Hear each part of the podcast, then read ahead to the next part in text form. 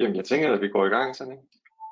Ja, selvom vi ikke sidder ved siden af hinanden i dag, så kan vi da godt gå i gang alligevel. Nej, det kunne det ikke være, når man skulle møde ind til direktørtid. Hvad hedder det? øh, Vi skal tale, vi skal tale fejl 40 i dag. Det er sådan vores, vores sådan, øh, friske navn på, øh, på den teams webinar, vi har i dag. Og øh, det, er, øh, det er sådan lidt en, øh, en lidt friere snak omkring øh, den runde udbudsproces. Vi har sådan, vi, vi, vi talte om, at da vi skulle øh, prøve at, at komme op på et koncept på det her, hvad, hvad, hvad er det, vi sådan typisk støder på? Hvad, hvad kunne være meget sjovt at, at se på? Vi, vi har jo den her IGA hotline, som vi jo så også på den måde elegant lige får reklameret for. Og det sjove ved den hotline, Øh, udover selvfølgelig også en gang imellem, så kommer der en sag eller to. Øh, det er også, at vi, vi får lidt indsigt i, hvad er det, der er af, af sådan almindelige hovedpiner i forbindelse med udbudsprocesser. Og, og, og det kan være små hovedpiner med, med stor betydning. Og det har ligesom givet os anledning til at se, hvad, hvad for nogle ting kan vi sådan i videst mulig omfang undgå af bøvl som ordregiver med, hvad skal vi sige, den, den mindst mulige indsats. Det, det er egentlig tanken her. Og den type fejl, som vi, vi taler om her, det, det, er den, det er den menneskelige fejl. Altså det er der, hvor vi øh, ligesom præventivt kunne have, have håndteret en, en, en fejl relativt let, øh, også i at reproducere sig. Det der fejl før, det kommer åbenbart fra sådan et, et udtryk, øh, når man sådan på meget diplomatisk vis skulle sige, at problemet var personen bag ved skærmen. På fejl 40, 40 i fejl 40 stod så for, at, at, at kilden til den her fejl jo sad 40 cm fra udstyret. Og jeg, den holder ikke helt stikning i forhold til, til det, vi skal tale om i dag, fordi noget af det kan bero på også nogle systemtekniske fejl, eller nogle, nogle ændringer i praksis, og alt det, alle de kompleksiteter, som, som der er forbundet med et, et udbud, som man ikke øh, nødvendigvis altid Øh, ved sin almindelige påpasselige menneskelighed kan, kan håndtere, men hvor det nok snarere forudsætter, at man, man er forvent i, i udbudsretten og ved, hvor det er, man kan, man kan, man kan træde forkert, eller hvor de, de store faldgrupper de er. Præcis, og mange, mange af de ting, vi oplever og vi ser her nu, øh, de ændrer sig jo også. Øh, du, du kan bare skifte til næste slide, Anders, fordi den, den fanger faktisk lige det. Det er, hvad siger klagenævnet? Øh, og du berørte det lidt i forhold til ændringer i praksis, men nogle gange behøver det jo ikke være øh, en, en ændring i praksis, det kan bare være en ny fortolkning, eller en mere restriktiv fortolkning, øh, noget som ændrer spillereglerne, spillebanen lidt, og det, det er fantastisk ved udbudsreglerne, og, og så kan man jo lægge i ordet fantastisk, hvad man synes, det er jo, at det vi gør i dag, i god tro, med, med, øh, med, med en nærmere undersøgelse med viden om, at det er lovligt, det kan den næste dag vise sig at være ulovligt, fordi vi lige får en fuldkommen øh, kursændring fra EU-domstolen eller klagenævnet. Det har vi set i nogle tilfælde. Så det er inden for den ramme, vi, vi arbejder i, og ser, men vi lever i en foranderlig verden på mange måder, men, men udbudsreglerne er også dynamiske, øh, og kan også have den, den tilbagevirkende virkning. I modsætning til almindelig dansk lovgivning, som typisk kun bliver ændret fremadrettet, men det her er en, en anden størrelse. Det kan også ændres med tilbagevirkende kraft, fordi vi har nogle principper om ligebehandling og gennemsigtighed, som ja, er dynamiske. Øh, og vi har et klagenævn, som nogle gange øh, er meget restriktive, og andre gange øh, er lidt mere pragmatiske. Det skifter lidt. Øh, og lige nu er vi i en, en fase, fornemmer vi, hvor at man er mere restriktiv. Øh, og det er jo sådan ja, set det, det udsyn, vi også lægger for dagen her. Ja, man har jo lidt sådan i, i forbindelse med udbudsprocesser, det, det er i hvert fald den oplevelse, jeg selv har haft med at have arbejdet med det, at øh, det, det er et, lidt et, et, et sted, som fordrer en, en nulfejlskultur. Vi siger på den ene side, jamen hvis man vil finde fejl i udbudsmaterialet, så kan man det. Og det, det har i et eller andet omfang sin rigtighed. Men, men samtidig må man også sige, at der er nogle kritiske fejl, nogle, nogle kendte risikogrupper, som er helt... Ja, kan du høre mig? Kan I høre mig? Du forsvandt. Jeg, tror, det øh, jeg ved ikke, om det kun var mig, der ikke kunne se eller høre det. Dit billede frøs? Jeg tror, det, jeg tror, det er dig, der står ret tåget. Okay. Så jeg tror, øh, jeg tror, det er dig. Hvis det er, så, må, så håber jeg, at tilhørende lige vil sige, at en af os falder ud. Jamen, det kan godt være. Men, men ja, i forhold gerne hjælpe os med at, at, ja, jeg tror, det, det, det er dig, der har en dårlig forbindelse lige nu, Nick. Det er dig, Nick. Ja, ja. Øh, så, så det her med nulfejlskulturen, ja, der er, der er altid øh, små hjørner i en udbudsproces, som øh, den, øh, den meget grundige kritiker vil kunne finde og problematisere. Det, det, det må man jo bare sige. Det, det jeg kan starte med at finde udbudsbekendtgørelsen frem og finde mange detaljer, som kunne være øh, problematiske, om noget står korrekt eller skønsmæssigt mindstekrav eller hvad nu er. Så det, det er lidt men vi skal prøve at videst muligt omfang for mig at se at få de ubekendte ubekendte i hvert fald gjort til bekendte ubekendte. Forstået på den måde, at vi ved, at her er et eller andet område, hvor vi skal være ekstra opmærksom på, om der kunne være nogle fejl eller nogle kritiske mangler ved vores materiale. Det er sådan set nok det, vi har mest fokus på, det er at se, hvordan kan vi få, få, øh, få identificeret de der kritiske områder. I kender dem jo sikkert mange allerede.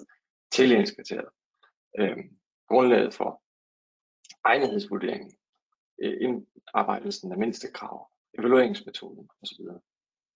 Og klagenævnet har en tilgang til, til fejl her, som, øh, hvad skal vi sige, det, jeg synes, det er måske ikke helt præcis det, vi har skrevet i slide, men vi, vi bruger et begreb, vi siger de væsentlige, de uvæsentlige og de påfaldende.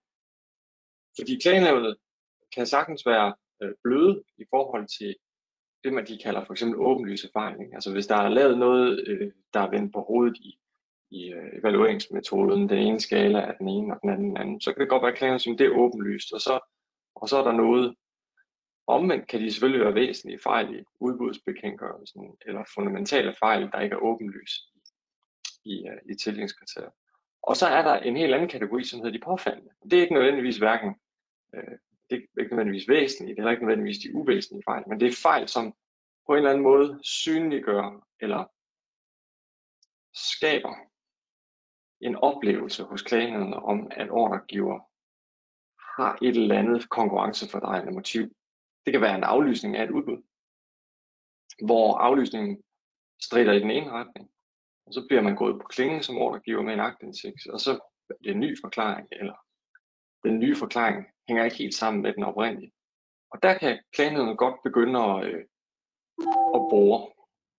Vi ser det særligt i de her aflysninger, øh, hvor, hvor der har været en praksisændring, hvor man er mere kritisk fra klagenhedens side, mere går til stålet, og mere prøver ordregivers begrundelse for at, øh, og aflyse. Så, så, så de lag er altså også steder, hvor klagerne kan bruge. Altså ikke hvor nødvendigvis er nødvendigt, øh, væsentlige fejl, men hvor de ligesom er udtryk for en eller anden form for adfærd, hvor klagerne per sin omfattende erfaring med udbud og med at se på klagesager og analysere forløb, mener, at noget ikke hænger helt sammen. Jeg ved ikke, om du vil indlede med det næste tema her, vi talte om med autopilot eller bevidst tænkning, eller om du får os helt fast. Og ellers så går jeg bare videre. Vi har, øh, vi har egentlig grundlæggende øh, i, i, i vores, når vi arbejder med processer, når vi arbejder med gentagende processer, det vil sige, når vi laver et, et, et udbudsmateriale, eller hvis jeg laver et, et notat, eller jeg laver et processkrift eller noget, øh, så er der sådan to øh, modus, man kan bevæge sig ind i. Det ene, det er det, hvor vi er gentager nogle processer, vi har lavet før. Vi har nogle simple udbud. Øh, det kan være miniudbud, det kan være også et, et, et, et udbud af en relativt simpel varekøb. Og, og der kan det give rigtig god mening, fordi man som indkøber generelt har rigtig, rigtig travlt. Øhm, og øh, man også har en, en proces, man gerne vil gøre, øh, hvad skal vi sige, øh, kendelig, sædvanlig, tryg for dem, der deltager, for tilbudsgiverne eller ansøgninger der er skabeloner fuldstændig oplagt. Vi ved jo, at i indkøbsfællesskaber og generelt, når man øh, har de her gentagende indkøb, så er skabeloner fuldstændig afgørende for, at man ikke skal starte fra bunden af hver gang. Og når vi har medarbejderudskiftning, så er der også rigtig fine rationaler i arbejde med skabeloner. Det er en af de støtter, som vi, vi læner os op af, hvor vi har udbudsprocesser eller processer, som, som kan sættes lidt mere på autopilot. Vi forlader os også på den praksis, der har været. Planens praksis bliver også indgroet i den måde, vi skriver på. når, øh, når klagenævnene slår ned på fejl og mangler i udbudsbekendtgørelsen og siger, at det er et eller andet oplysning, der altid skal være der, så skulle de skabeloner meget gerne hurtigt blive tilpasset den her hidtidige praksis. Det gør de jo ikke altid. Det er der, hvor autopiloten har slået fejl.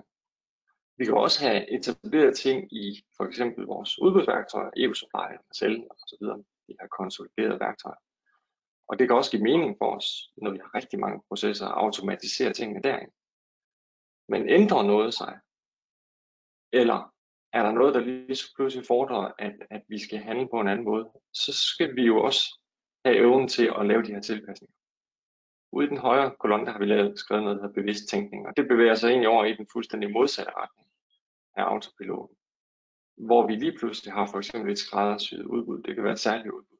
Der er nogle ordregiver, hvis man for eksempel tager danske spil, som udbyder spilkoncepter. Det, det, er, jo, det er jo yderst skræddersyet, yderst unikke og, og, og altid ukendt farvand, man som ordregiver bevæger øh, sig ud i. Men der er der ikke særlig meget plads til autopiloten. Den fylder frygteligt lidt. Der er man tvunget over i den her bevidste tænkning om næsten hvert element af det. Men for langt de fleste af os, så kan man da stadigvæk benytte sig af autopiloten. Når den praksis, som vi har støttet os på fra klanerne, så ændrer sig, så er det også lige pludselig, at vi skal til at, at tænke øh, den her bevidsttænkning ind, og også i vores organisation at få, få foldet de her forandringer ud, så at man ikke replikerer dårlige skabeloner, som er blevet dårlige på grund af praksisændringer. Det ser vi jo rigtig tit. Vi ser også klagesager efter, der kommer kendelser om maksimal værdi eller anslået værdi i medfører Simonsen og V, eller øh, i forhold til, hvad der skal stå af udvælgelseskriterier inde i udbudsbekendtgørelsen, så ser vi jo stadigvæk, at den praksis er ikke nødvendigvis kommet ud i alle hjørner og kanter af en organisation, og bliver så reproduceret i skabeloner. Og så sidder der sådan nogle ærgerlige mennesker, sølle mennesker som Nick og jeg, og, og hvad hedder det, og leder efter fejl for at ødelægge et udbud, for at klienten nu kan få en chance mere ved at genudbud. Og i det lys, så, er, så kan det være billige point for en, en klager at, at øh, bruge de her ting. Så derfor er vi nødt til også at se på hver dokument og hver oplysning og se, hvad er egentlig egnet til den her skabelonøvelse? Hvad er egentlig egnet til, at vi, øh, at vi siger, det her, det kan puttes i en skabelonkasse, det kan vi egentlig bare lukke øjnene og sætte autopiloten på, og det her, det skal tværtimod igennem en, en mere nøje rensning. Og ser vi på udbudsbekendtgørelsen, så, så, så kan man sige, så kan man godt sætte det på skabelon i den forstand, at vi ved nu, at der er nogle oplysninger, som, som skal fremgå. Men øh, jeg vil stadigvæk mene, at, at der skal være en eller anden form for systematik i gennemgangen af det. Tilsvarende nu med udelukkelsesgrunden. Vi har en ændringslov, som træder i kraft per 1. juli, for så vidt angår jer, der ikke er forsyningsvirksomheder eller ikke arbejder med koncessioner. Det kommer senere. Det er implementeret det andet bekendtgørelse. Der kommer der nye udelukkelsesgrunde ind.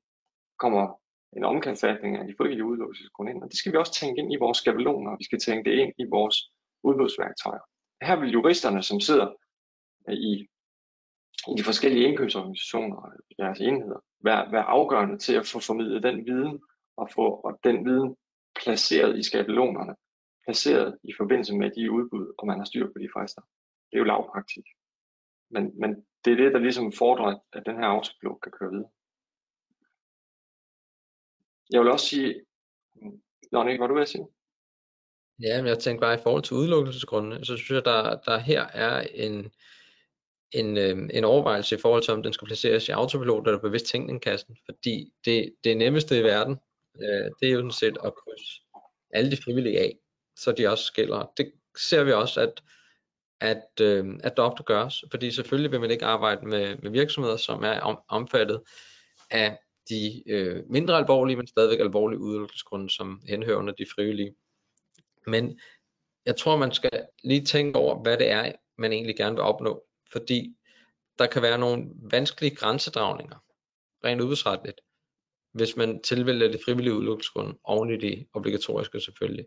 Og de grænsedragninger, de kan være svære øh, at få udmyndtet i noget, der har virkning, fordi vi har et self-cleaning regime, som træder i kraft. Så bare fordi man omfatter en udelukkelsesgrund, så betyder det ikke, at man udelukkes som tilbudsgiver, eller ansøger for den sags skyld.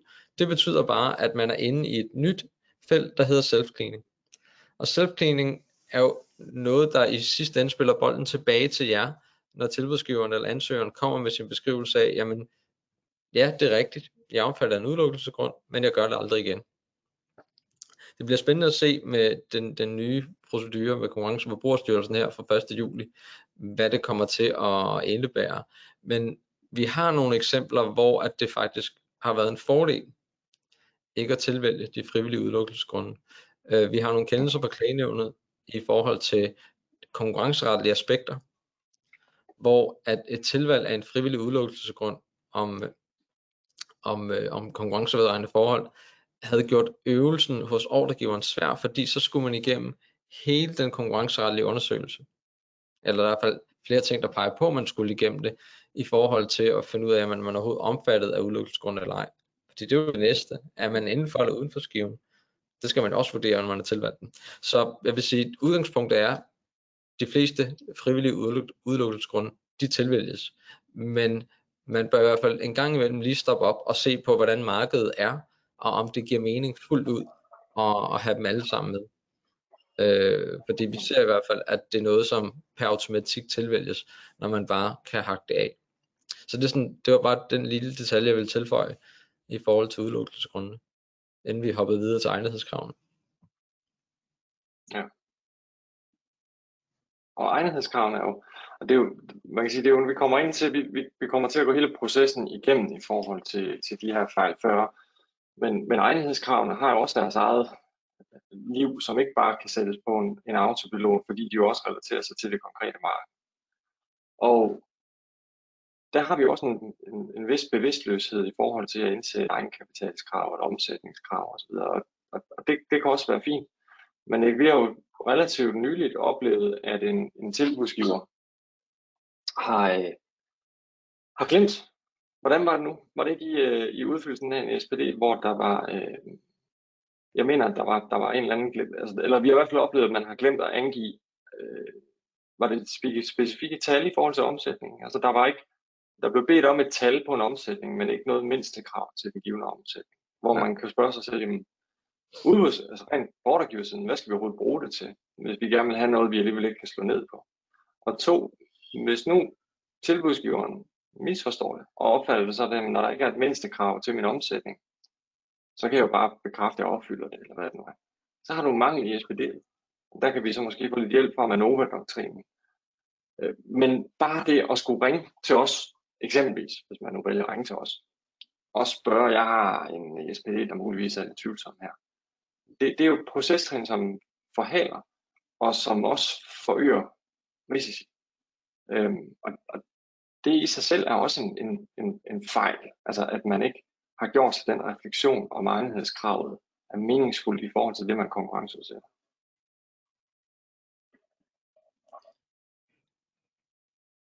Og så skal man selvfølgelig være varsom med at, at genbruge egnethedskravene øh, og også de finansielle nøgletal.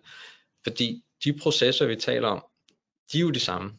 Vi skal jo lave en udbudsbekendtgørelse, vi skal lave vores udbudsbetingelser, vi skal fastsætte nogle egnethedskrav, men de er jo ikke tilpasset de forskellige markeder. Egnethedskravene har jo stor, øh, stor varians, alt efter om det er et marked, hvor der er intens konkurrence, hvor øh, der er mange aktører, omvendt få aktører, øh, ikke så meget konkurrence, er det et marked, hvor aktørerne har øh, meget høje dækningsgrader, er det et marked, hvor de er presset på omsætning. Alt det betyder noget for, hvor skarpe i, hvor skarpt de sætter kravene, fordi det jo har jo direkte indvirkning på konkurrencen, og de tilbud i sidste ende får. Så lige præcis egnethedskravene, der hælder jeg i hvert fald nok over i, øh, i, i den, der hedder bevidst tænkning, øh, som udgangspunkt, at det er noget, som ikke bare uden videre kan eller skal genbruges. Mm. Ja, og man kan sige, at den næste håndtering af forbehold, altså den er jo helt oplagt over i noget, som vi er nødt til kritisk at forholde sig til. Men man kan sige, der ligger også en automatik, fordi det er en forbehold, med mindre at vi for eksempel har en situation, hvor og det har vi også set meget, hvor man siger, at de her standardforbehold, de er gældende. Og det er selvfølgelig også rigtig fint, hvis de standardforbehold, de, øh, de er afrettet i, i forhold til de betingelser, der er i udbuddet. det er de sjældent. Men, men, den typiske forbehold i hvert fald der, hvor vi kan slet ikke komme udenom øh, den, den bevidste tænkning. Parallelt også har vi sådan noget som evalueringsmetoden, hvor vi begynder at have en rimelig fast praksis på, på gearingsmodeller med en lineær interpolation og øh, et spænd osv., subsidiere, tertiære evalueringsmodeller osv. Men der hvor den går galt, det er jo selvfølgelig, hvis ingen af de modeller kan rumme en, en pris, der, der er skæv. Det er også en, en øvelse i sig selv, og en overvejelse også at gøre sig, særligt lige nu, hvor vi har meget prisvolatilitet. Altså nu er der mange markeder, hvor priserne er svære at forudsige. Så i det lys, der kommer vi også naturligt til markedsdialogen som, som det mest centrale. Og vi ser også, så må man også jeg vil bare lige vide ind i forhold til evalueringsmetoden, at, at vi ser også et klagenævn, der ikke er bange for at gå ind og, og trykprøve de evalueringsmetoder, der er. Så selvom de er angivet og beskrevet, som man skal med angivelse af hældningsgrader, øh, og vi har en fast procedure og en praksis øh, for det, så går man nu ind fra klagenævnens side også og ser på, okay, vi har beskrevet det, I har gjort, som jeg har beskrevet, men er det også retvisende? Er den, er den egnet? Øh, og der har vi en frisk kendelse fra, fra klagenævnet, der viser, at man går ind konkret og, og trykprøver det og når frem til, at den er ikke egnet. Selvom man har gjort det, man har beskrevet, så har den ikke været egnet. Og så falder udbuddet på gulvet også. Så i forhold til vurderingsmetoden, så er der, jeg vil ikke sige, at den er, den er ikke ny dimension, for den er jo hele tiden skulle være egnet, men der er i hvert fald ekstra opmærksomhed på, at øh, når man laver sine evalueringstekniske priser, så skal det også være koblet til den realitet, der er i aftalen efterfølgende. Øh, og, og det igen er noget, som, som får mig til at hælde over i den, i den bevidste kasse. Det er svært at genbruge evalueringsmodeller, uden at, øh, at være øh, ultra opmærksom på, hvad det er for en ydelse, vi udbyder, hvordan prisspændet så være, hvad det er, vi forventer indkøb under aftalen efterfølgende. Jeg tænker lige, jeg, jeg kan ikke lige øh, huske, hvad der passerede der, men, men han er helt rigtig inde på, at i forhold til krafttrædelsesbestemmelserne til ændringsloven, så den ændring, der hedder nummer 22 øh, til paragraf 1, det er den, der handler om den her obligatoriske forelæggelsesordning til Konkurrence- og Forbrugerstyrelsen. Den træder i kraft per 1. i 1. 2023. Jeg ved ikke, om vi fik sagt 1. juli i kodhed, men det er altså først 1. i 1. 23. De skal lige, tror jeg, have en chance for at få ansat øh, nogle folk og få det der formentlig ganske øh, vanskelige apparat op at køre. Det var en voldsom kodhed her en, øh, en morgen, onsdag morgen. Sådan går det på en god dag. Det sidste emne, vi også har, det er jo, det er jo kontraktvilkårene. Og der må man jo nok bare sige, altså på, på der, her, her er der lidt, altså også udbudsjurister er, er, er, kan godt være til fælles for det, men der ser vi nok nogle gange lidt en forskel i, at, at udbudskonsulenten i vidt omfang smider øh, kontraktvilkårene. Øh, så det er en rar ting at få standardiseret. Altså kontraktvilkår er jo, er jo selvfølgelig ligesom alle mulige andre materielle byrder og pligter, men det kan nogle gange være mindre overskueligt. Og vi ved også, at, at tilbudsgiver sidder også med deres egne jurister, som også øh, har oftest et større fokus på de juridiske vilkårs rimelighed, end de tekniske vilkårs rimelighed. Jeg ser tit en kontrakt til gennemsyn hos en større virksomhed, hvor måske at de, som sælger produktet eller interesserer sig for teknikken, kan godt være mere rummelige for så vidt angår de krav, mens når deres jurister så kigger på kontrakten, afhængig af selvfølgelig ydelsen, afhængig af virksomheden og markedsforholdene, kan være mere nøjeregnende i forhold til kontraktvilkår. Så over på ordregiversiden, så er der jo altid den refleksion, at det er rarest, når man er procesorienteret, og får nogle kontraktvilkår på plads, og så bare videre, og så ikke skulle bruge frygtelig meget tid på at genopfinde den dybe tallerken ude i kontraktvilkår, hver gang man skal udvide, fordi det er, det er tungt. Til det skal jo så føjes, at vi har nogle, nogle forskellige udviklinger i, i verden, som gør, at man måske skal, skal genbesøge for at bruge et, et moderne ord. Ikke? Vi ved, der er fokus på de her konsulentvendinger, så jeg tænker mig meget om, inden jeg åbner munden, at jeg ikke siger noget åndssvagt. Det plejer altid at være dig, jeg har der kigger ind i. Jamen, jeg, har givet, jeg, jeg, jeg bruger dem konsekvent, og øh, I må gerne slå ned på det. Også derhjemme. Ja, også derhjemme. jeg, har lige, jeg har lige agilt været nede og købt toiletpapir. Så nu har jeg rampet op, og er slet ikke unencumbered med. Nej. Jeg tænker, vi, øh, vi bevæger os vi bevæger os videre i, i det første led af processen. Og der er en, der spørger til, hvad det var for en doktrin, øhm, vi, vi nævnte i forhold til mangler i SPD. Det var, det var Manova-doktrin. Det er paragraf 151 stykke 5, som egentlig indskriver øh, Manova-dommen i, i dansk ret, og som groft sagt øh, handler om, at øh, hvis der er en fejl i et materiale, og du ikke på forhånd har sagt, at man bliver losset ud Hvis man begår den fejl som tilbudsgiver, altså fejl i tilbudsmaterialet i en ansøgning, så kan du efter omstændighederne reparere, hvis det i hvert fald kan påvises, at den korrekte oplysning, som er den oplysning, der havde fået tilbudsgiveren eller ansøgeren videre i processen, forelå ellers allerede på ansøgnings- eller tilbudstidspunktet. Det kan nogle gange være meget svært. I forhold til økonomiske oplysninger, så øh, kan CVR via årsrapporterne, der er øh, offentliggjort, at de kan nogle gange redde vores bagdel. Det gjorde de i forbindelse med Vanova-sagen. Det kommer vi ind på lidt mere senere. Præcis. Og, og der vil jeg sige, SPD'et er jo, er jo et, et, øh, et instrument, hvor mange oplysninger i hvert fald kan konstateres objektivt på forhånd. Øh, der er nogle oplysninger, der ikke kan, men øh, det er derfor, vi ofte kan bruge Manova-doktrinen, når det handler om at indhente supplerende oplysninger, øh, når, man, øh, når man har glemt noget i et SPD.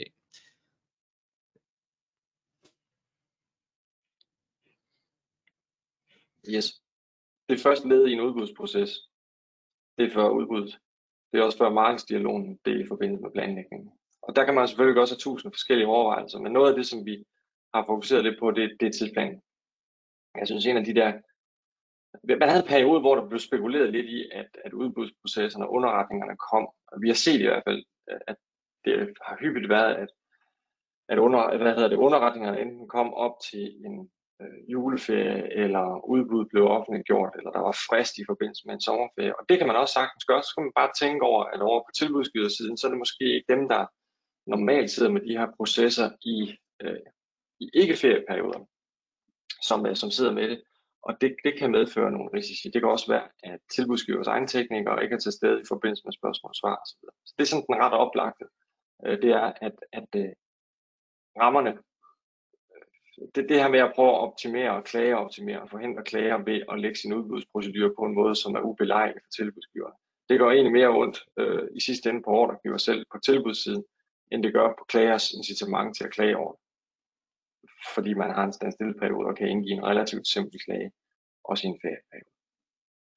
Noget af det, som vi også forsømmer til at tænke ind i vores, vores, øh, vores processer, det er jo, det er jo, det er jo tid øh, til klagesag. Det er tid til aktindsigt og de rammer, der er for det. Og det er jo selvfølgelig, fordi vi alle sammen er, er super optimister øh, og vil helst tro på, at, øh, at de ting, der, der kan gå galt, de ikke gør det.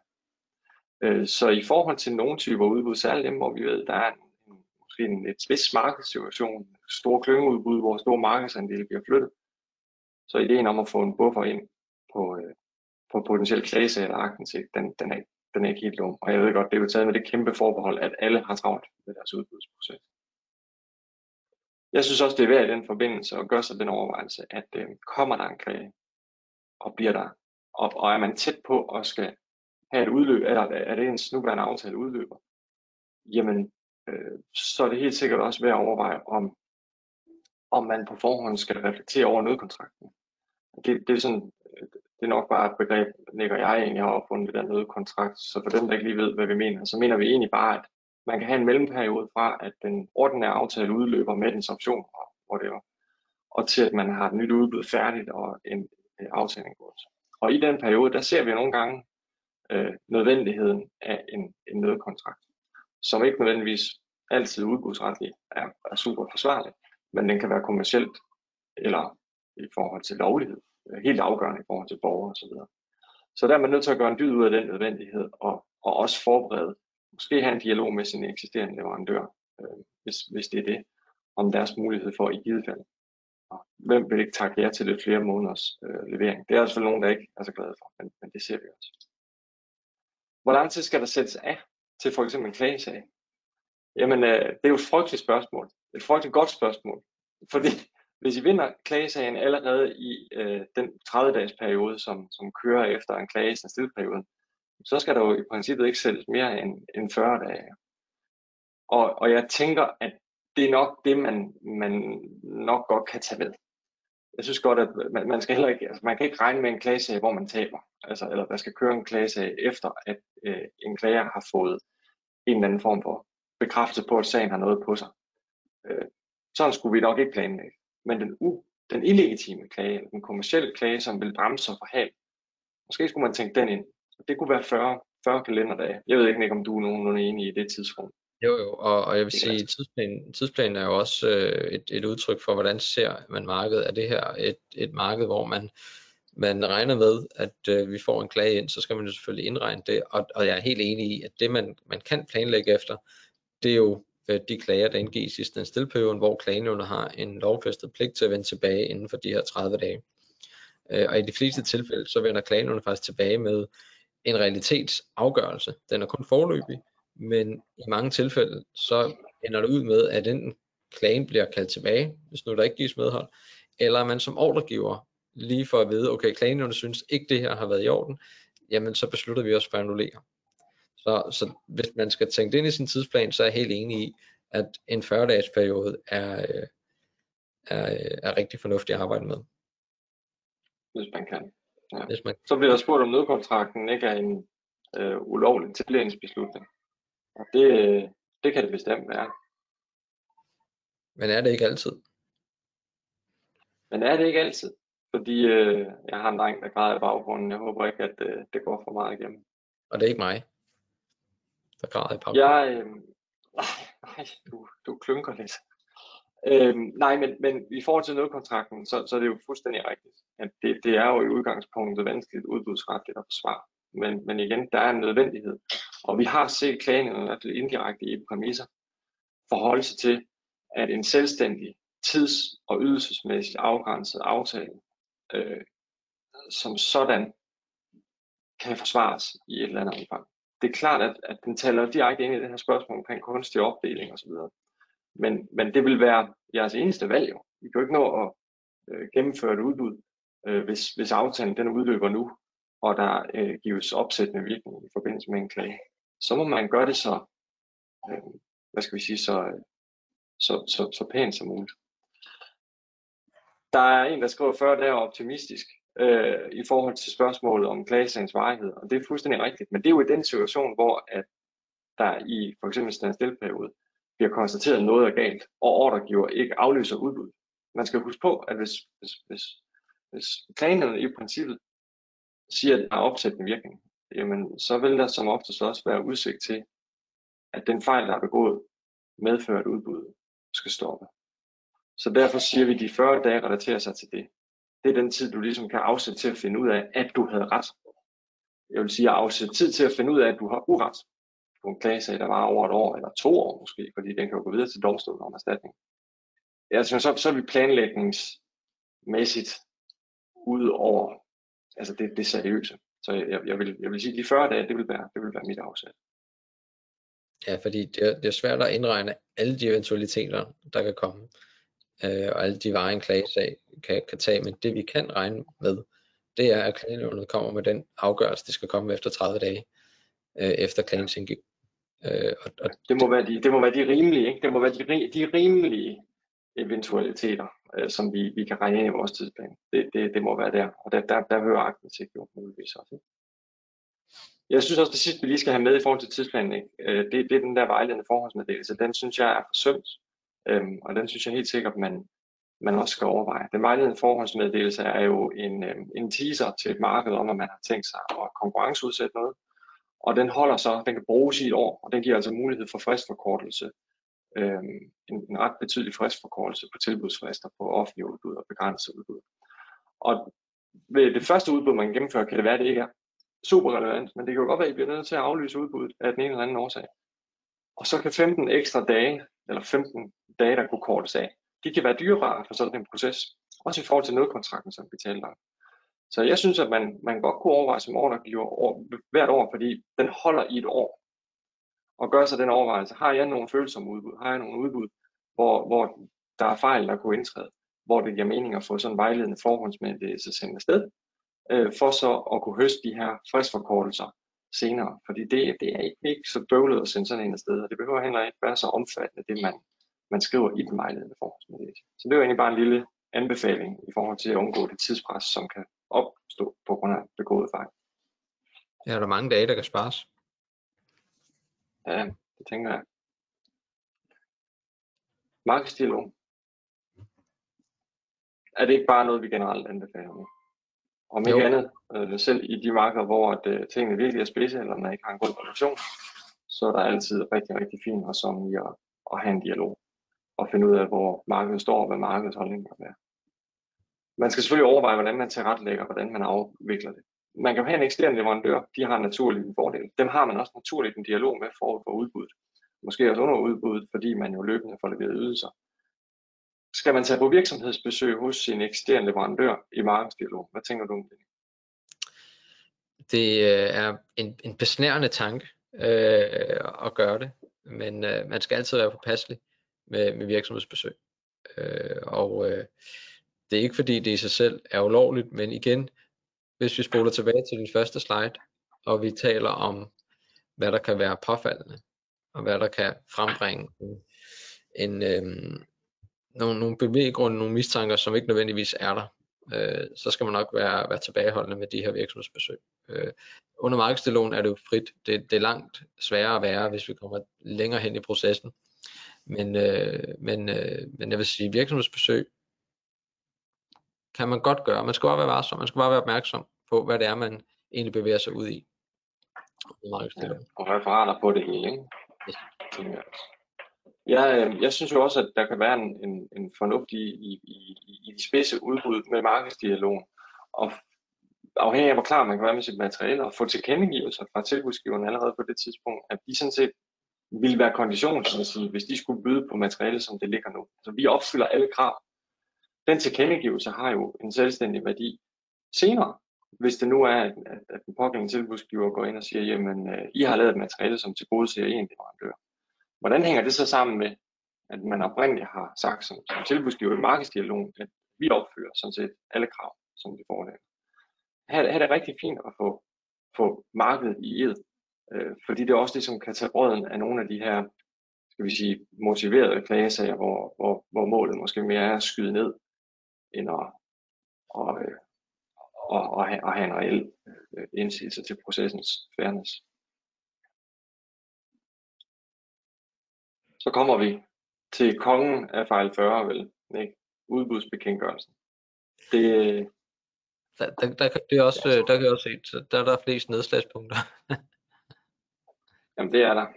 Det er der, men det er også der, hvor der er flest sager. Det er der, hvor det er nemmest, og, og man kan sige, for den dogne klager, så er det jo, så er det, jo det første øh, og det nemmeste at kigge på det, det er at se, om udbudsbekendtgørelsen den kunne indeholde et eller andet, man kunne, man kunne slå ned på. Og det der er, er kan være frustrerende med udbudsbekendtgørelsen, nej, det, det, var det, det der kan være frustrerende med udbudsbekendtgørelsen, det er, at de ting, som man måske, måske ikke skriver øh, fuldstændig præcist korrekt i udbudsbekendtgørelsen, kan man sagtens have med i andre dokumenter. Og det kan sagtens være, at der er ingen i markedet, der overhovedet er i tvivl om, hvorvidt tingene skal forstås på en given måde. Men fordi at udbudsbekendtgørelsen ikke har det med, så falder helt ud på gulvet. Øh, egnethedskravene er et oplagt eksempel på, på det. Hvem det er, der udbyder, er også et oplagt eksempel på det. Øhm, og, og det har vi efterhånden en del praksis på. Så for os at se, så er udbudsbekendtgørelsen nok det mest centrale dokument udbudsprocesmæssigt. Fordi det er nemlig det fulde hjemmelsgrundlag for processen. Så jeg tror, at sådan en tommelfingerregel er, at hvis man er i tvivl om noget skal med i bekendtgørelsen eller ej, så tag det med. Det, det er der, vi har tingene. Og vi kan jo starte fra en ende af, øh, med det første punkt, der skal udfyldes med ordregiver. At der er det selvfølgelig vigtigt at angive, hvem der er, der udbyder. Det kan være, at det siger sig selv, jamen, det er da mig, der udfylder bekendtgørelsen, det er da, det er da, det er da min organisation, der skal stå som ordregiver. Øh, og det skal man jo bare være opmærksom på, om det kun er min organisation. Er der andre, der får lov til at trække på aftalen? Er der det, så, så er der et felt, der det er afgørende at krydse af, at man indkøber på vegne af andre. Skal man angive alle dem, man indgår i et fællesudbud med som ordregiver, vi har et, øh, med udbudsloven fået en præcisering af, at det, og det er ikke nødvendigt, at alle skal stå som ordregiver, men det skal i hvert fald fremgå utvetydigt, hvem det her udbud vedrører. Og det skal fremgå utvetydigt, at der krydser af i det felt, der er relevant for, at man indkøber, på, øh, at man indkøber sammen med andre. Har man beskrevet alt korrekt, men glemt afkrydsningen, så har vi faktisk praksis på, at klagenævnet slår hårdt ned på det, og ender ud i en annulation af udbudsproceduren. Selvom i den konkrete sag, som handlede om et, øh, et kaffeindkøb blandt regionerne, at der ikke var nogen, det er i hvert fald mit allerbedste gæt, der var i tvivl om, at det var regionerne, der i fællesskab udbød opgaven, eller i hvert fald i fællesskab kunne trække på aftalen efterfølgende. Men ikke desto mindre, så slår klagenævnet ned på det. Så de to første pinde er, er afsindig vigtige at få defineret, også i forhold til, hvad det er for et output, der kommer. Er det en fælles aftale for alle, eller arbejder man med bilaterale aftaler, det vil sige, at et udbud er opdelt i delkontrakter, fordi man går selvfølgelig sammen, men den efterfølgende aftale, der vil man gerne have en direkte aftalerelation mellem hver ordregivende myndighed og den leverandør, der så måtte vinde. Det skal også angives, og det skal man også beslutte sig for, før man går i gang med processen. Og det har nogle virkninger, der har nogle betydninger også under udbudsprocessen, fordi når vi arbejder med delkontrakter, jamen så er det jo siloer under samme udbudsparaply, der har man en frihed til at annullere en delkontrakt og fastholde en anden. Hvorimod hvis det er en samlet aftale, der udbydes, jamen så er det sværere, øh, eller for ikke at sige umuligt, at begynde at pille i, i den for nogens vedkommende, og, og fastholde den for andre ordregivers vedkommende. Der er det en aftale, man binder sig til udbudsprocessuelt, og så selvfølgelig også efterfølgende.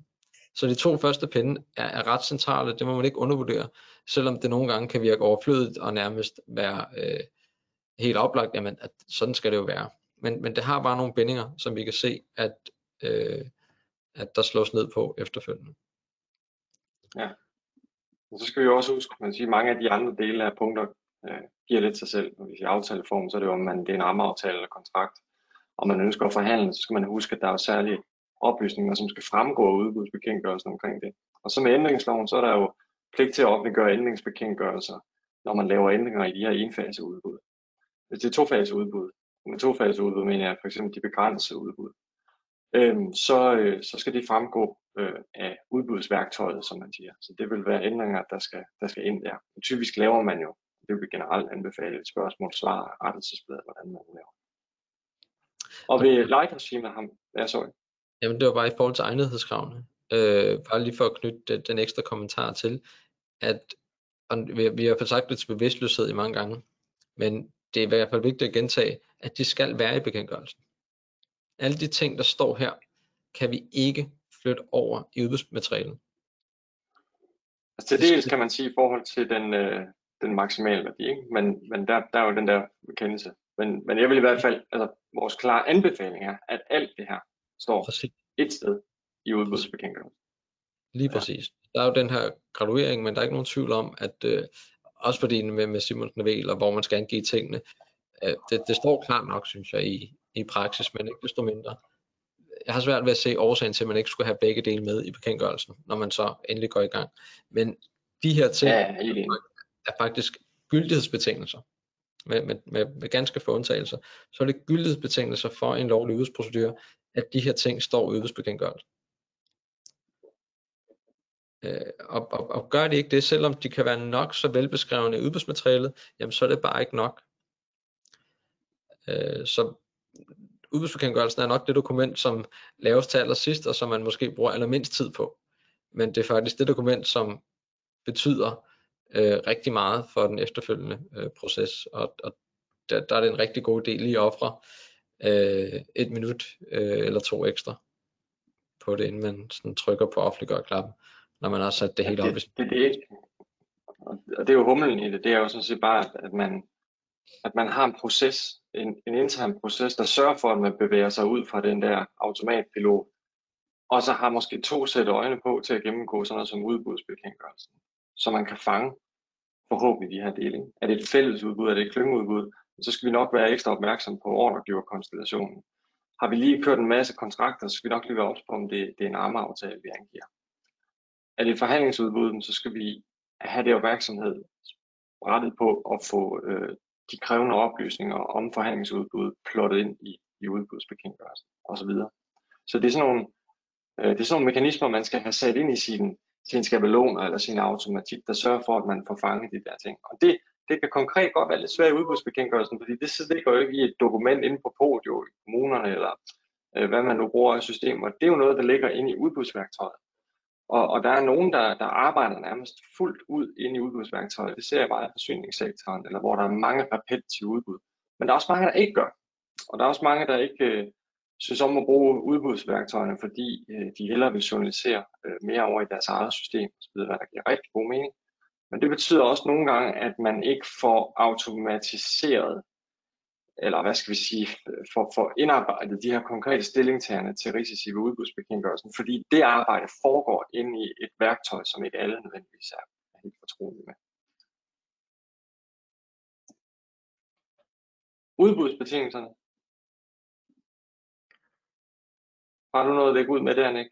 Det er jo Ja, men jeg, synes, jeg, altid, jeg synes altid, det er spændende at starte med den med mindstekravene og det automatiske fravalg, som, som vi indleder med. Og, og det er jo det er jo fordi, at det betyder noget for den handlefrihed, der er efterfølgende. Øh, arbejder vi med, med mindstekrav, og har vi passager i udbudsbetingelser, der siger, at enhver øh, afvielse øh, fra øh, udbudsmaterialet, et hvert forbehold, vil føre til afvisning, jamen så fanger bordet, og så giver vi køb på de øh, frihedsgrader, som Manova-doktrinen giver os, øh, som kapitaliseringspraksis giver os. Øhm, fordi hvis man ikke arbejder med bestemmelser om mindstekrav automatisk fravalg, så har man i hvert fald bedre mulighed for at beslutte sig for, om man enten vil afvise et tilbud, eller hvis der er forbehold, om man vil kapitalisere forbeholdene. Eller hvis der er andre afvielser, som man, man måske kan reparere på via den her manøvredoktrin, som vi var på tidligere. Så hvis der er passager i ens udbudsskabelon eller øh, at man i sine vejledninger har øh, formuleringer med, som kan tolkes som, at enhver afvielse fører til afvisning, så bør man lige genoverveje det. Det er svært at se værdien i at have bestemmelserne, øh, fordi I altid har ret til at afvise et tilbud med et forbehold, eller et tilbud, der ikke opfylder de formelle krav. Så det handler ikke om ja, retten. Efter Manova er det ja. Præcis. Nej, det handler... efter Manova er det også. Øh, det, det, det, det er hæmmende på en uhensigtsmæssig måde. Jeg synes også, man skal have med det her med oplysninger. Altså, man kan blive så bange for, for den her pligt til at angive ting i, i udbudsbekendtgørelsen, at så kopierer man det over, og så har man det både i udbudsbetingelser og udbudsbekendtgørelse. Det kan også være, mens man arbejder med materialet for at have styr på ens øh, egnethedskrav. Øh, man har ikke lige lavet udbudsbekendtgørelsen, når man sender frem og tilbage, så giver det måske ikke mening, at det ligger ind i værktøjet. Så har man lige smidt sine egnethedskrav ind i udbudsbetingelserne. Der synes jeg altså, at de skal ud. Når man er færdig, så smid dem ind i bekendtgørelsen, så lad det være det. For laver man en ændring, så skal det jo konsekvensændres i to dokumenter. Så har du lige pludselig to forhold, og skal have styr på, i stedet for et. Og i øvrigt, hvad hvis der er uoverensstemmelse? Hvad hvis man har brugt en skabelon ind i udbudsværktøjet, og lavet en særtilpasning i betingelserne? Det kunne lige så vel give de samme problemer i forhold til annulation, som hvis man slet ikke havde angivet noget i bekendtgørelsen. Så er der også ja. og så videre. Det, ja, sorry. Nej, men altså var vi helt med på, at udbudsbekendtgørelsen øh, og skabelonværktøjet der er meget mere irriterende at arbejde med, end når man har sit Word-dokument og kan sætte tingene op, som man gerne vil. Øh, og øh, leverandørfeltet er også, gætter jeg på, langt mere øh, glade for at have det sat op på en overskuelig måde i udbudsbetingelserne, som de jo læser som det første. Men der er ikke nogen tvivl om, at fordi vi har de regler, de bindinger, der er, så bør udbudsbekendtgørelsen være det ene sted, man har tingene. Øh, de årsager, som, som Anders også nævner. Men, men det er der, jeg synes også, det er der irriterende øh, arbejde med et format, som ikke er så nemt formateringsmæssigt, som øh, ens ja, egne. Det kan være, at tingene bliver... Jeg synes også, man skal være opmærksom på helt generelt, når man laver sine udbudstingelser. Jeg, jeg ser nogle gange nogle udbudstingelser, der, der, der er plastret til med gengivelser af gældende ret, altså gengivelser af bestemmelser, gengivelser af, af for eksempel, hvordan man håndterer forbehold, eller øh, hvordan ændringer håndteres lovligt osv. Og jeg synes, at det, det kan jo være en fin information. Øhm, det fylder meget, og nogle gange kan man komme til ved en fejl, det ser vi også, til at skrive mindre fleksibilitet ind. Altså man vil egentlig gerne omformulere, sådan som gældende ret er, eller som bestemmelserne er, så kan man komme til at give sig selv noget, og slå sig selv med fleksibiliteten. Øhm, så jeg, jeg vil sige, jeg, jeg er nok temperamentsmæssig der, hvor jeg, jeg prøver egentlig at undlade at skrive øh, gældende ret ind, eller, eller bestemmelser ind, sådan som, som det gælder, at man gennemfører processer på den og den måde, og så sker der det og det, altså bevidstløst. Jeg tror, det er bedre at sige, hvilke, hvilken indsigt, det er jo relevant nok for en tilbudsgiver at vide, hvis du tager forbehold, så er der en risiko for, at du bliver afvist. Og så skal man måske ikke skrive mere end det. Måske er der ikke rigtig grund til at, at, at, at, at skrive stolper op og ned eller gengive lovbemærkninger. Det er også en overvejelse at tage med. Jo mere man skriver, jo større bliver risikoen også for, at man overser et eller andet, der ikke skulle have været der. Eller det er en gammel bestemmelse, eller et eller andet, som, som er mere strengt end det, man, man har i dag. Det synes jeg også er værd at tage med. Øhm, hele aktindsigtsdelen, altså den her risiko, der er for tilbudsgiver, at ens forretningshemmeligheder gives videre, det er måske indholdsløst, men det er en af dem, man måske godt kan angive udbudstingelser. Der, der består jo en risiko for, at, at reglerne om offentlighed gør, at, at tekniske løsninger osv. skal gives videre. Også priser kan det være i et eller andet omfang. Øh, det, det kan være meget godt at få med, men, men, men det, det er igen en afvejning af, hvor meget man tager med. Og så skal man selvfølgelig nok også, der er nogle ting, man kan lave en reelt søg og stat på, når man bruger skabeloner. Ikke? Har man kaldt det en kontrakt eller en rammeaftale, øh, så er det meget godt lige at få, få renset ud i det, så at man ikke ender i, øh, i ballade i forhold til, at man har lavet en aftale, der er længere end fire år, og det ikke kan rummes, fordi man er kommet til at, definere det som rammeaftale. Og i dag har vi jo praksis, som giver mere plads til, at hvad vi før måske troede var rammeaftaler, rent faktisk er kontrakter. Så det bliver endnu vigtigere at lave den her skældning begrebsmæssigt i udbudsbetingelser. Så har der været noget omkring kravspecifikationen. Øhm, der har været nogle bemærkninger også, og jeg er fuldstændig enig også, det er også et kritisk, kritisk sted. Det kommer også meget an på udbud. Er det meget teknisk udbud, sortimentsudbud, så får gravspecifikationen typisk, øh, øh, hvad skal vi sige, øh, øh, scenen, øh, når det kommer til, til det, vi taler med, med kongen af, af hvad hedder det, af, af fejl 40. Jeg, jeg vil sige, at alle udelukkelsesgrunde, alle egnethedskrav, smid dem i udbudsbekendtgørelsen. Det er min anbefaling. Der kommer et par spørgsmål. Det er klart, at når man har med kravspecifikationer at gøre, så har man også tit en ekstern faggruppe på, og der er det vigtigt også at tage et kritisk øh, øje på, øh, bruges der mindstekrav, jeg ikke anbefaler, så må de jo ikke være skønsmæssige, så skal de ikke være for fluffy i deres formulering. Pas på også med, at man bruger ord som forventet eller ønsket. Man må bruge skal. Krav skal. Øhm, noget af det, som vi også ser, der kan være et problem, det er jo standarder, certificering og miljømærker. Vi har haft, vi kender jo nogle sager omkring øh, levering af affaldsbeholdere, hvor øh, en, øh, en, en meget grundig tilbudsgiver pludselig konstaterer, at nogle af de standarder eller øh, funktionaliteter, der henvises til, faktisk slet ikke opfyldes af meget af branchen. Og på den måde driver en kile ned mellem øh, udbudsmaterialet og, øh, og mange af de andre tilbudsgivere. Så der skal, vi, der skal vi også være meget opmærksomme. Også med de her grønne standarder, som er introduceret, det vi nævnte før, at nogle af dem har jo meget skønsmæssige formuleringer, de her DS-standarder. Der giver det rigtig, rigtig god mening, og i hvert fald som minimum, ikke at gøre sådan nogle standarder til mindste krav, selvom det kan være besnærende, fordi det jo også signalerer en, en betoning af det grønne. Så det, det er væsentligt at få med. Jeg er enig. Øhm, jeg, jeg ser i forhold til den, til den første, jeg ser nogle gange, at, at der er øh, en, en farve, en brugergruppe øh, bag ved kravspecifikationen, som som ikke tænker helt naturligt i de meget firkantede kunstige kasser, som udbudsreglerne dikterer. Man skal tænke i, det vil sige, at man blander ønsker, forventninger, øh, absolute krav ind i, øh, i ligningen. Og, og, og det her, at de lige skal slusses ud og parkeres i de rette kasser. Og vi kommer til, til konkurrencegrundlaget efterfølgende, men, men jeg tror, at sådan, som en tommelfingerregel i forhold til kravene, så tror jeg, det allervigtigste her, det er at slå ned på, jamen, som der også står, brug skal. Ikke forventninger, ikke forudsætninger, ikke noget som helst. Det skal være skal, og det skal være entydigt. Øh, og så det næste vi også nogle gange ser, og det taler lidt ind i de her certificeringer øh, og standarder, at man nogle gange kræver, at, øh, at øh, leverandørerne, tilbudsgiverne, ansøgerne, eller tilbudsgiverne skal dokumentere opfyldelsen af krav.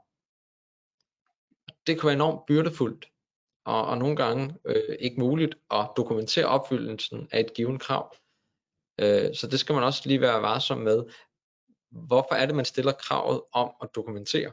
Fordi hvis kravet er opfyldt, så kan man strengt taget ikke bruge beskrivelsen af kravopfyldelsen til særlig meget. Fordi det er opfyldt eller ikke opfyldt. Det kan ikke indgås som et konkurrenceparameter. Det er ikke et evalueringsgrundlag, det er et krav. Øhm, så, så der skal man lige have et, øh, en refleksion over, hvis man vil se dokumentation for kravopfyldelsen. Hvad er det, som man vil bruge det til? Og er det fordi man gerne vil ind og bedømme det, jamen så skal det måske ikke være et krav, så skal det måske overgå som et konkurrenceparameter.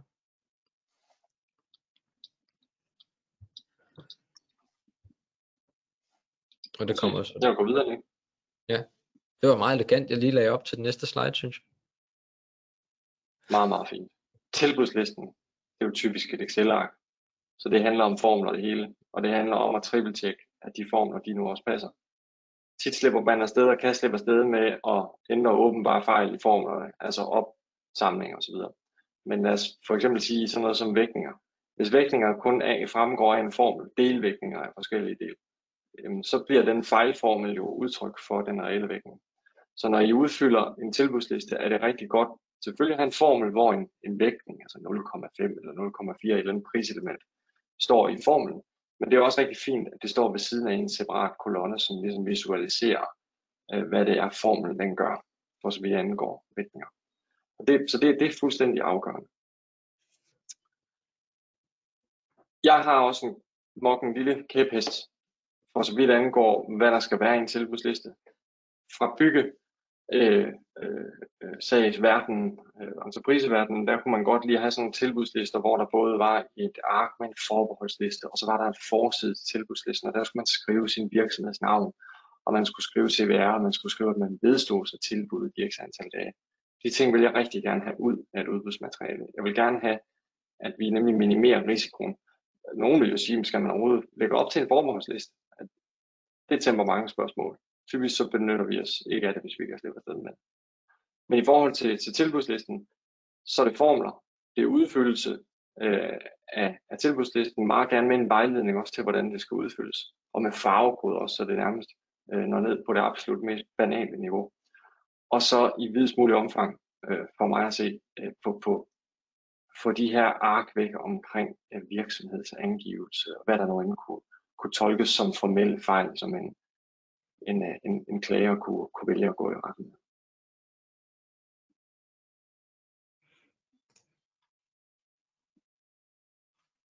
Jeg ved ikke, om du tænker andet til den tilbudsliste.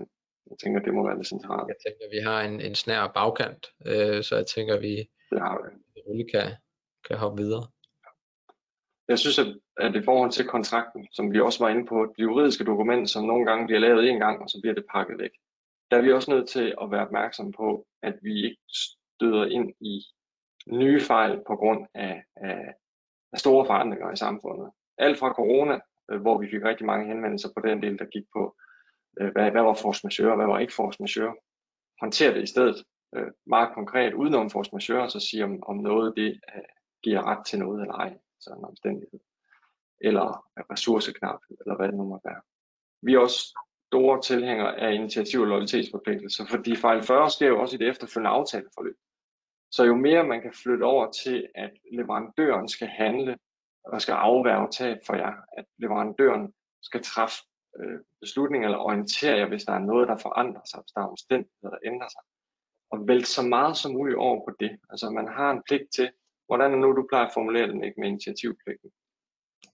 Jamen tænker du, at, at, at selve formuleringen af bestemmelsen, eller at det, som, det, som vi gerne vil fremme med lojalitetsforpligtelsen og initiativpligten, det er, at selvom der er nogle ting, som er jeres ansvar i et, et, et aftaleforløb, altså ordregivende myndigheders ansvar, at så er det stadigvæk leverandørens opgave at gøre opmærksom på, at det er jeres ansvar. Så de ikke bare læner sig tilbage og siger, at vi har leveret vores, og så venter vi bare på, at øh, I opfylder jeres forpligtelser. Nej, de skal være opfølgende, de skal være aktive, og de skal hele tiden være fremmende for det, der skal leveres, selvom det ikke er noget, de kan styre.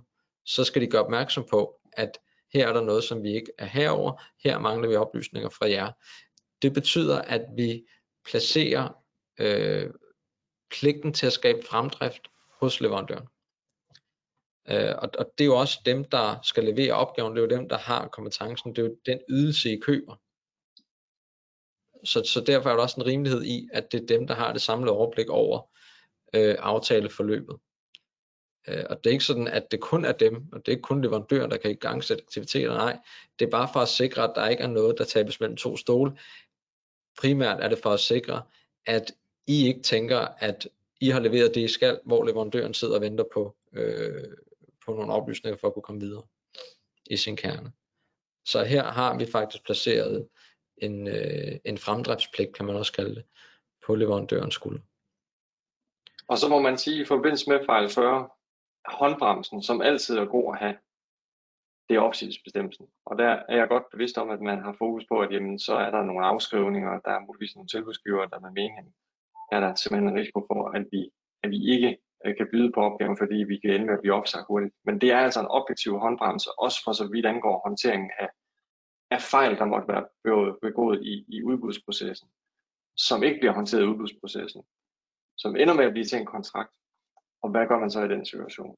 Der vil den, den rene opsigelsesbestemmelse juridisk, hvor der ikke skal nogen af hverken Nick eller jeg ind og vurdere, om det er en berettiget ophør eller ej, være en rigtig fin instrument. Men det var, øh, det var den team. Jeg tror, vi havde en til at, øh, at prøve at pege på, øh, på brandpunkter i forhold til, i forhold til, til, til de her fejl 40 dele. Jeg håber, I kunne bruge det. Det er jo et... Du er gået et helt minut over, skulle jeg til. Så nu øh, er det afsindigt, afsindigt som et frafald, der er. Ja, men sådan er det. Så jeg, jeg, håber, jeg håber, I kunne bruge det, og øh, hvis vi ikke ses igen, så have en rigtig, rigtig god sommerferie. Ja, og hvis der er nogle ting, I, I mangler at få svar på, øh, så, så husk I hotline. Øh, så følger vi op på de spørgsmål, som I måtte brænde ind med. Tak for i dag. Hej.